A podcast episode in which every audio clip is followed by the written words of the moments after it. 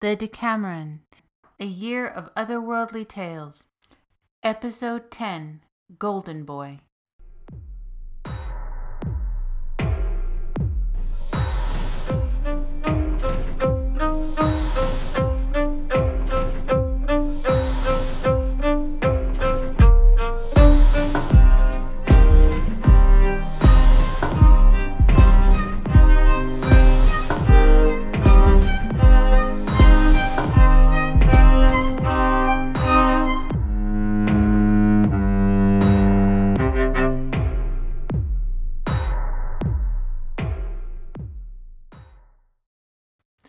Mara Dark Mage was troubled, which was rare for her.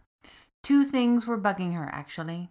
One was that no one seemed to know where Ivan had gone. Not that she missed him, but she felt she needed more than Jack and Adland in order to effect her escape from this world. Or at least she needed more than just their pedestrian experiences mediated by unwitting stupidity to achieve her ends. The absent pilot, she knew, was her direct ticket home. Had he already left? The nerve of some mortals, honestly. But deep down, Mara was pretty sure he was still around, somewhere, which was connected to the other thing that was bothering her she felt that her interrogation, if it could be called that, of the text adventure app Moot had ended rather abruptly, and that if she had kept it going a little longer, she might have discovered something really useful. She was Baba Yaga, after all. She could turn a chatbot into a blubbering idiot and a willing slave. The balance of her cryptocurrency accounts were proof of this. She knew that you could apologize to people, and the gullible fools usually fell for it. Could she pull off the same thing with a program? She scolded herself for anthropomorphizing something made up of what was probably relatively simple computer code, at least simple by the standards of some of what she had experienced, since Moot used text to paint pictures on the mind's eye. Just words. Just words. Mara cackled. She laughed so loud that the branches of nearby trees shook and a startled deer bolted from its cover, flying past the little windows of her house on the eastern side. What were spells if not just words? There was magic in Moot somewhere, and if she could find it, she could use it. If it took a little strategic contrition to get her hands on it, so be it. She could eat humble pie as well as any human. No one had to know what tasty secrets she put in her filling, after all. She started singing an old song softly to herself as she began planning her story for the following week. Before she told her tale, she and Moot would have another little chat. Before Jack and Adalind logged in in the following week, Mara signed on a bit early as Jack had done before telling his story. She didn't feel she had much to prepare, but she wanted to query the app again. She began, I'm sorry I didn't sign off properly last week. Moot replied, Incomplete processes leave openings, operational breaches that must be closed. The unexpected is unstable. What do you mean? Moot was silent. Mara was angry. She felt she could shake this program by its scrawny, cold shoulders. She expected answers. But the unexpected is unstable. Can the unexpected also create instability in a world like this? At the end of an earlier story, a tale telling cat changed color to mirror one in the narrative and disappeared. The teller of the tale said she did not do it. Was that you or this world? It could have been, responding to the words, but in this instance, no, Moot replied. What do you want? Moot answered with a matter of fact catalogue of the immediate surroundings. Mara was back at the tree. It was still laden with fruit, and there were beautiful flowers edging the path through the woods still running parallel to an ancient high road that probably led to a palace or something, a road for another day. The cat, in any color, was still gone. If Mara didn't know better, she would have said Moot was avoiding the real question, or that her query had struck so close to home that it didn't have words to express its true desire. She could wait. She didn't have to wait long.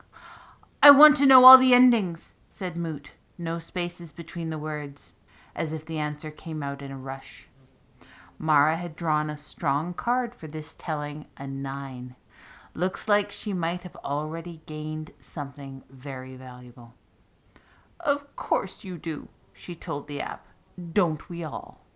She signed off graciously. That evening, Jack and Adeline joined Mara back at the site of Ivan's disappearance, and she began, Welcome to my tale. As we know, Ivan had to journey towards hell to find and retrieve the needle that held his death. But a needle can be and do many things. It can be a sharp word that breaks the heart, or the instrument that embroiders a person's place within the tapestry of destiny, or the way to stitch together the rents in the veil separating the magic realms one from another. Where is the glittering, fiery, thrice tenth kingdom? On the point of a needle. Where is the needle? Where is Ivan? I know not where, but perhaps the tale does. Now it happened that there was a soldier pensioned out of the army, with his horse and its gear and his last half pay. He made for home, but soon felt that he had lost his way and was liable to starve on the road. Jack and Adeline could almost hear the sound of slow horses' hoofs, as of an animal literally on its last legs from the high road. Moot described a weary traveler passing, but not joining them. She was good. Mara went on. The soldier came to a sign, but not a crossroads. The sign offered him but one choice on his journey. If you keep going, the sign said, you will prosper, but your horse will perish. How is that a choice? lamented the soldier loudly. My horse was my pension. He is my only companion and the only thing of value that I own, my way home and my hope of survival. You must kill me, master, said a voice. Who? What? Who's there? Who speaks to me? the soldier called, afraid. For all the years he had served in the army, he had always cultivated a healthy fear of the unknown. He was no coward, but he was no fool either. I do, master, replied the horse softly. You must kill me, set me free, and you shall be rewarded. There was an unholy sound of arguing, as if all the fiends of hell were debating something. In truth, it wasn't all of them, just three of the worst tempered. There are devils coming, master. Hurry! The faithful animal pleaded. You can use me as an offering to appease them. They will be satisfied with my flesh and leave you alone. The soldier wept as he dispatched his loyal mount. No sooner had the horse expired than a beautiful golden lad emerged from the carcass. He winked at the soldier, grabbed an apple from the nearest tree, and vanished. The devils came upon the soldier who was just preparing to carve up the horse into portions. Wait, cried one. Listen, you stupid oaf. Stew is all very well, but save every bit of that fine animal's hide intact. We can make things from it. The soldier did as instructed, feeding the devils a hearty stew which pleased them greatly. They left him some, though in memory of his beloved beast he could not touch it. And he handed over the hide undamaged except for the slit through which the mysterious radiant boy had escaped. Skinning the horse in such a painstaking manner had been heartbreaking for the soldier, as well as physically difficult. He found that he was suddenly very tired after all he'd been through, and he fell fast asleep, devils for company or not. He woke some time later to the sound of their arguing once again. You mortal, help us decide whose creation is best, the largest of the demons commanded. We each made something from your horse's hide. I made seven league boots, said the smallest, whom the soldier suspected was always trying to catch up to the others on his short, stumpy legs. I made an invisibility cap, said the largest and ugliest. The soldiers saw how such a hat might be useful for someone who would otherwise always stand out in a crowd, and not in a good way. And I made a flying carpet, said the third. The soldiers saw the usefulness in all these things. How can I tell which is best? Let's have a contest, he said. Do you see the mountain with the large round stone on it? The devils nodded. Ring 100 pine trees over this cauldron to get the resin out and heat it up, said the soldier, cleaning out the devil's pot that he had used to make stew. Pour the melted resin down the mountainside, then push the round stone to set it rolling down the hill. The first to overtake it, his creation is the best. The second, his creation will be judged next best, and the third, his object will be judged the least skilful and useful. Leave your creations here. No unfair advantages, said the soldier.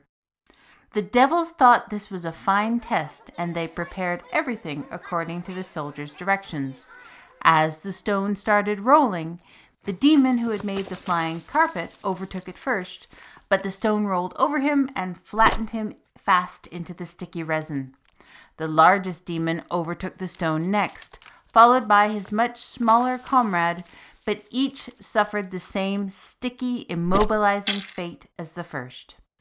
The soldier put the cap on his head, the boots on his feet, and got onto the flying carpet and flew away, but not before he picked a bouquet of the beautiful flowers that grew between the fruit trees. All the trees began to wither. The soldier looked at the decimated, dying forest below him. He heard a crunching sound behind him on the flying carpet. The golden lad appeared, finishing his apple. The soldier wondered whether picking the bouquet of flowers had been his best idea. The soldier heard two voices he didn't know. The first was female, but low and growling. It seemed to well up from the earth, and it said, for your trespass you will become as enchanted as I am. The soldier shuddered, snatching off his invisibility cap while turning around in the direction of the second voice. It said, Mara took a deep breath, getting ready for her big reveal. Her fingers slipped on her phone and she pressed the hotkey by mistake. Damn! She hoped the Deckameron picked spades again. Jack of diamonds, Ivan's face card, the lucky knave indeed. Don't worry, I can see you, cap or no, and I've been here all along, the golden boy said. You're going to need me if you want to get through this alive, my friend. Ivan suddenly typed into the story. Into the private channel he wrote, Sorry for leaving without a word. Much to tell. The Deckameron, A Year of Otherworldly Tales, is an original work by Seana Kozar, all rights reserved. Seana gratefully acknowledges that she lives and works in a beautiful, storied place, the ancestral lands of the Snuneymuxw First Nation, and that she crafts her tales thanks to the support of the Canada Council.